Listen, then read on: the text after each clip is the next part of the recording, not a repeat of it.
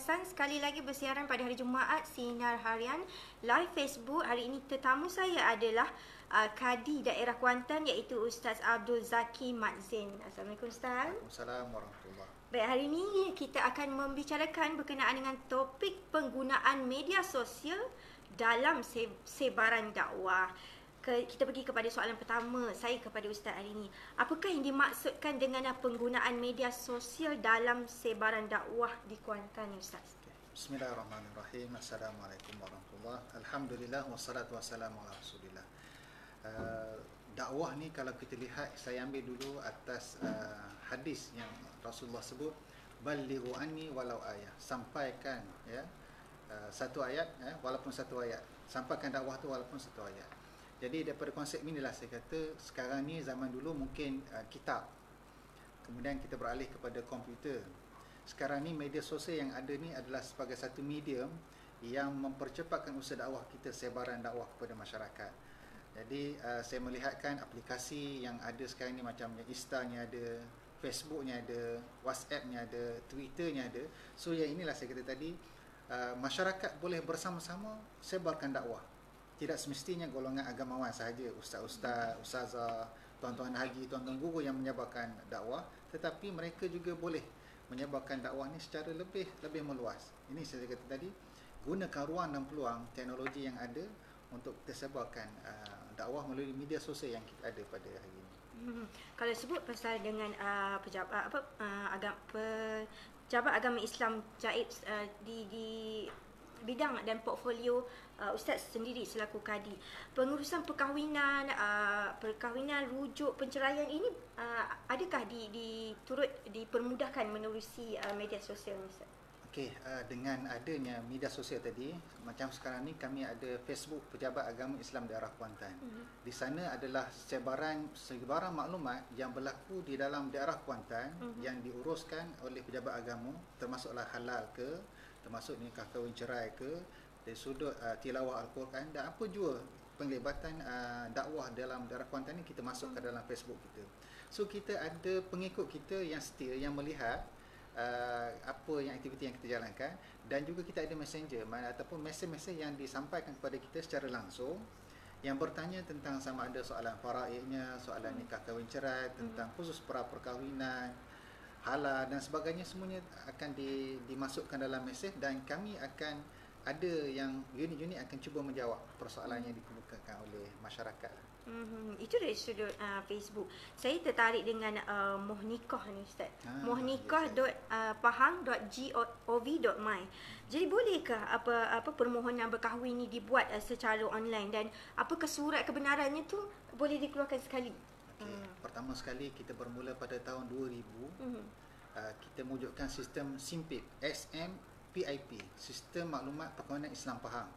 Itu dalam bentuk sistem tetapi uh, Indo, maknanya kami dah di pejabat sahaja. Uh-huh. Kemudian kita bergerak uh, pada tahun 2013 uh, e-simpit. Kita e kan, maknanya dia lebih mesra lagi supaya perjalanan tu makin makin cepat.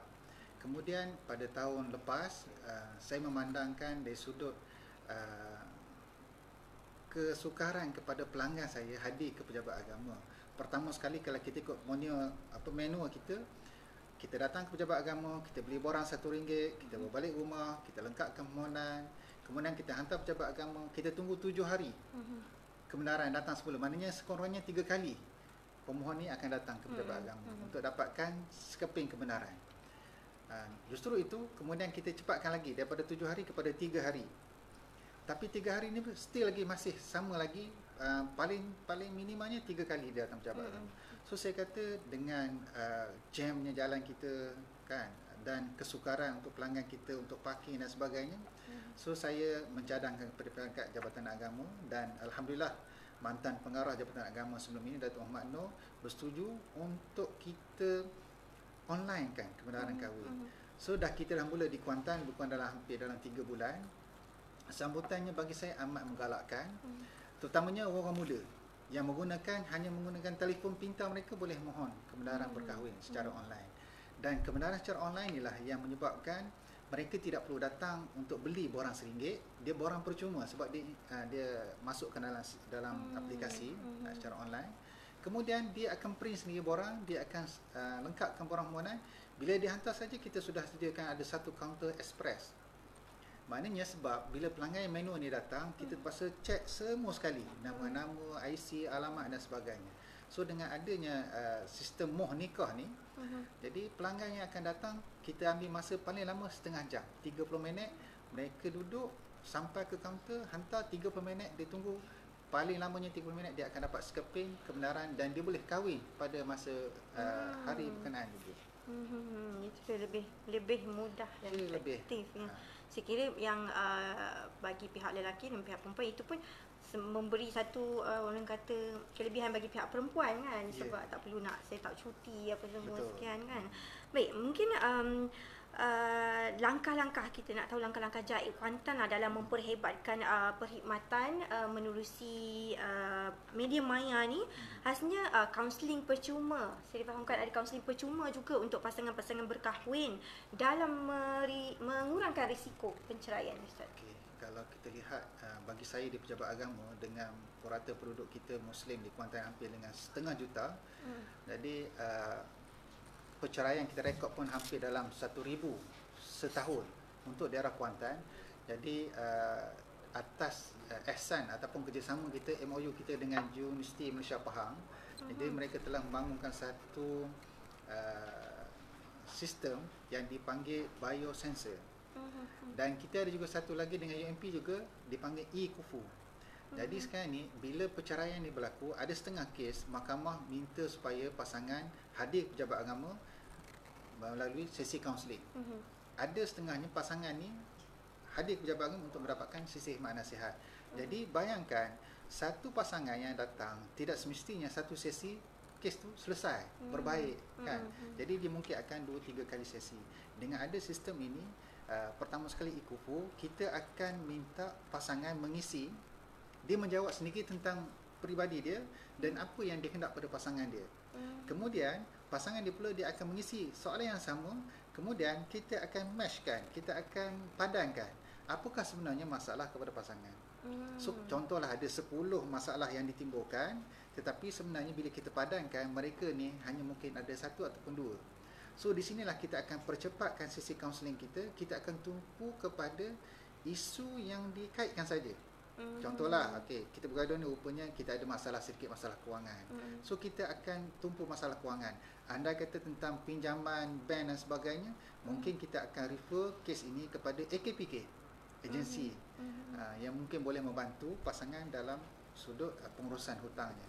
Ataupun ini masalah ni sampai tahap mereka kata kami tak boleh dah bersama ingin berpisah maka kita akan juga bantu kepada pasangan supaya permohonan tu dia pergi ke uh, ke mahkamah syariah selesai secara baik mm-hmm. kita tak nak kes tu ber, bertangguh-tangguh dan sebagainya mm-hmm. dan uh, sebenarnya bukan Kuantan saja seluruh Malaysia ini di mana-mana pejabat agama kita menawarkan khidmat nasihat secara percuma mm-hmm. Hmm. So, kata biosensor ni adalah uh, aplikasi yang digunakan untuk detect uh, problem utama yang yang di, diisi oleh pasangan tadi lah. Ya, yeah, okey. Biosensor ni adalah uh, kita baru baru bermula ya dah bulan ni. Uh, dia adalah satu uh, yang dibuat oleh UMP ni. Kita boleh mengesan uh, dari sudut kalau kita bercakap tadi dia boleh kesan sama ada emosinya, sama ada fakta yang diberikan tu uh, betul ataupun tidak. Hmm. Ha, jadi inilah kita gunakan satu untuk khidmat nasihat atau cara ataupun kaunseling. Yang kedua untuk siasatan hmm. kepada yang perkahwinan uh, luar tanpa kebenaran. Hmm. So kita boleh detect. Mana yang graf tu dia akan menunjukkan bahawa dia akan detect kepada hati kita ni, jantung kita ni, emosi kita. Bila kita memberikan uh, penjelasan, maka kita akan dapat lihat dalam monitor kita tu grafnya sama ada kalau dia cakap bohong tadi, dia ada graf dia yang diberikan kepada kita. Oh. Ah ha, itulah. Macam Jadi, sistem poligraf. Ya, ya lebih kurang. So kita pernah tanya UMP sejauh mana ketepatan uh, apa sistem ini.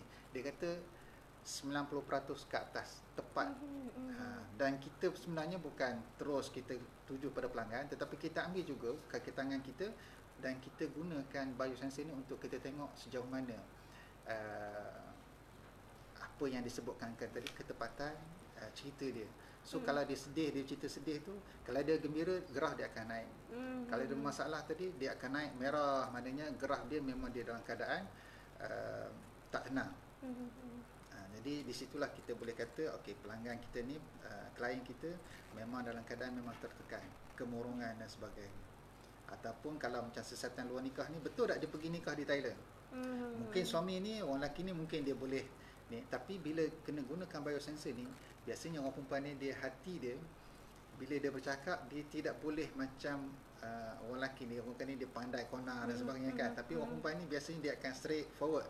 Ha, jadi walaupun ada uh, suami kata nanti kalau jawapannya macam macam ni. So di situ kita dapat detect dengan sistem ni walaupun dia cuba tipu ataupun uh, dia nak semua sama dengan apa yang suami dia sebut Hmm. tetapi sistem kita tadi dapat detect bahawa uh, puan contohlah Hmm. uh, bercakap ni tidak seperti mana apa yang ada dalam hati puan Hmm. sendiri. So di situ kita dapat kena pasti uh, kepada siasatan kita dan dia lebih akan cepat. Hmm. Uh, cepat dalam proses kita. Maknanya makan masa kalau biasa sebelum ini dalam satu jam, so kita akan dapat pendekkan bukan dalam setengah jam sahaja. Hmm, tempoh soal siasat. Tempoh soal siasat tu. Hmm, setakat ini penggunaannya dah masih di tahap percubaan atau dah Kita buat masih beberapa tahap tahap percubaan Hmm. uh, sebab kita semuanya kita ambil dalam 3 bulan.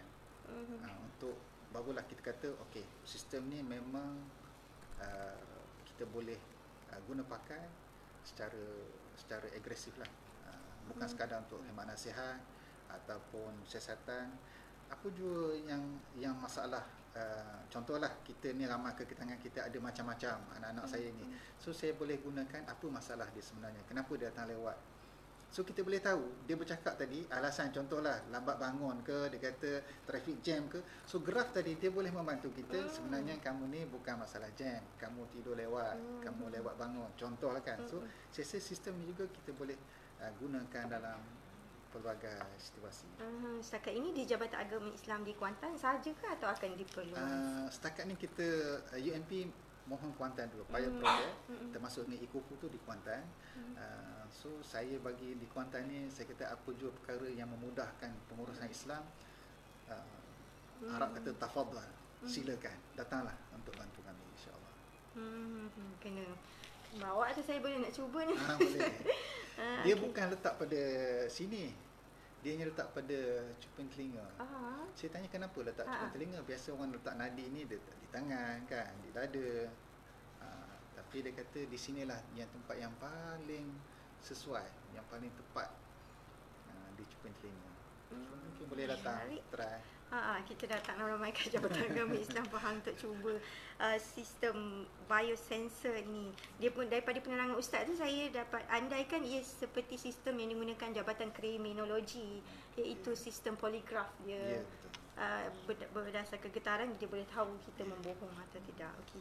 Baik, um, ustaz uh, Iku- Iku- Ikufu pula adalah yang uh, sistem yang ada kaitan dengan uh, biosensor ni lah yang melengkapkan biosensor. Uh, Ikufu ni dia biosensor ni dia lebih kepada kita nak tahu emosi siasatan macam tadi. Ikufu ni uh, sebenarnya kita berkufu uh, kepada yang belum berkahwin. Hmm? Pasangan yang datang uh, sijil khusus ke apa permohonan pra perkahwinan tu kita dedahkan kepada mereka supaya dalam pemilihan pasangan bila anda kahwin nanti ini dia perkara-perkara yang kamu perlu awasi ataupun uh, perlu perbaiki. Sebab sebelum berkahwin kita nak yang dikatakan disebut dalam uh, hukum ataupun dalam sistem syarak kita kata kufu. Maknanya sepadan pasangan tadi. So macam mana kita nak tahu sebab kita mungkin bertunang dengan lelaki ataupun perempuan yang tidak satu keluarga dengan kita. Hmm. Kita tak kenal pun dia. So Ekufu ni membantu soalan-soalan tadi untuk kita tahu apakah kehendak daripada pasangan kita Hmm. ataupun kehendak kita kepada pasangan kita. Hmm. So sistem tadi bila kita jawab soalan tadi dia termasuk dengan pendidikan, ekonomi, kemasyarakatan dan sebagainya dia ada empat bidang. So bila kita jawab tu uh, dia akan padankan sistem akan padankan dan kita akan dapat satu natijah uh, sebenarnya pasangan yang kamu pilih ni memang sepadan. Hmm. Memenuhi lah kalau contoh 100% tu okey 75% kamu ni memang pasangan yang sesuai. Hmm. Cuma ada 25% ni yang ini dia. So yang di situlah anda katalah uh, mereka datang ke pejabat agama, so kita kata anda ni hanya perlu ubah sikit yang ni je. Pembentukan yang ini saja. Mungkinlah dari sudut komunikasi je. Orang Kedah kahwin dengan orang Kelantan. Mhm. Orang Pahang kahwin dengan orang Johor. Mungkin tak sama budaya. Ah yang ni mungkinlah dari sudut budayanya. Cara Mhm. So ikupu tu memainkan peranan untuk kita uh, kadang-kadang kita ni nak cerita pasangan kita kadang kita berahsia. Mhm. Kita pendam. Mhm. Orang lelaki dia cakap je, orang perempuan dia banyak pendam. So dengan ikupu ni tadi uh, suami tak tahu apa pun. Dia yang jawab sendiri. Dan uh, isteri pula tak tahu apa yang suami nakkan kepada isteri. Mhm. So dia ber, dia menyatakan hasrat dia dalam dalam sistem tu Mhm. dan sistem ikupu ni boleh kita buka dalam kita punya iPhone ataupun apa Mhm. uh, telefon pintar kita. Hmm, pasangan pun boleh baca ya. Uh, Pasangan pasangan, tak bertentang. tahu yang apa cerita kita. Aha. Kita bercerita tadi apa kehendak kita pada pasangan. Aha. So kita jawab soalan tadi kita letakkan tu. Jadi sistem yang mainkan peranan untuk padankan. Ah, okey. Uh, Mhm. sebab kalau kita nak cerita tu terang ni sebenarnya saya tak Ah, suka ah. abang ni simpan janggut. Mhm. Kan tapi isteri tak berani nak cakap. So bila dia mengisi dalam ni dia dengan diri dia. Apa yang kamu hendak, apa yang kamu uh, tak tak apa nak Mhm. setuju dengan suami kamu. Mhm. Uh, so dia, dia akan masuk ataupun pasangan.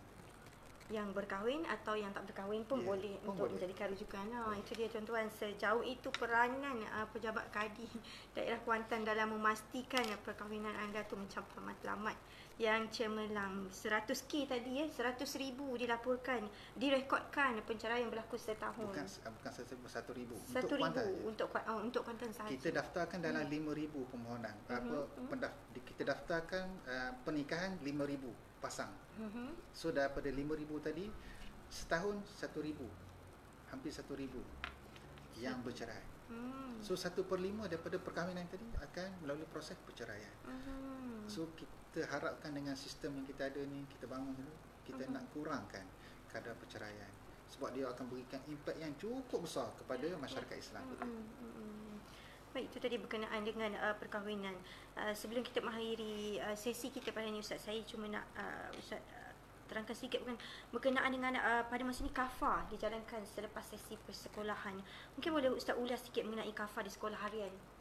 Okey, um, pertama sekali kita lihat um, di Kuantan kita ramai pelajar sekolah-sekolah rendah kemansaan yang uh, sekolah harian.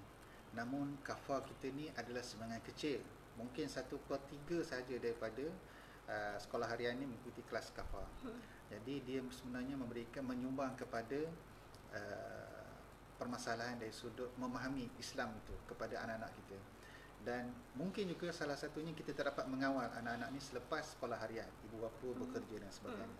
So bila kita buat kelas kafar kita agak terhad sebab dia SAR kafar ni sekolah agama rakyat ni dia berdiri dengan sendiri. Maknanya dia mencari kewangan dan sebagainya. Jadi bila mana uh, Tuan PPD Kuantan, Pejabat Pendidikan Daerah mencadangkan boleh tak sekolah harian ni uh, membuka kafar. So Hmm. bagi saya istilahnya saya terbuka bukalah sebab apa? Uh, sebab pelajar yang sama, pengawal yang sama, sekolah yang sama Mm, dan kemudahan yang ada di sekolah rendah ni uh, membolehkan pelajar tadi mengikuti pengajian kelas Al-Quran dan Fardu Ain tadi di sekolah berkenaan. mm. Jadi alhamdulillah pada tahun lepas eh, tahun ni 2018 kita dah ada dah uh, dalam 20 lebih dah sekolah rendah yang beroperasi membuka kelas kafar. daripada berapa keseluruhan di Kuantan? Uh, kita ada 115 Mhm. kafar termasuklah SK sekolah kemasaan dan juga SAR tadi Mhm. sekolah agama rakyat. So 20 lebih dah dah uh, Dah- menjalankan dah proses menjalankan. Okey, itu saja untuk hari ini. Terima kasih Ustaz. Saya Ya, difahamkan masa kita agak terhad sebab Ustaz ada lagi program lain selepas ni. Akan datang kalau sudi kita jemput lagi boleh datang Ustaz eh. Okey, terima kasih. Itu saja untuk hari ini. Assalamualaikum. Waalaikumsalam.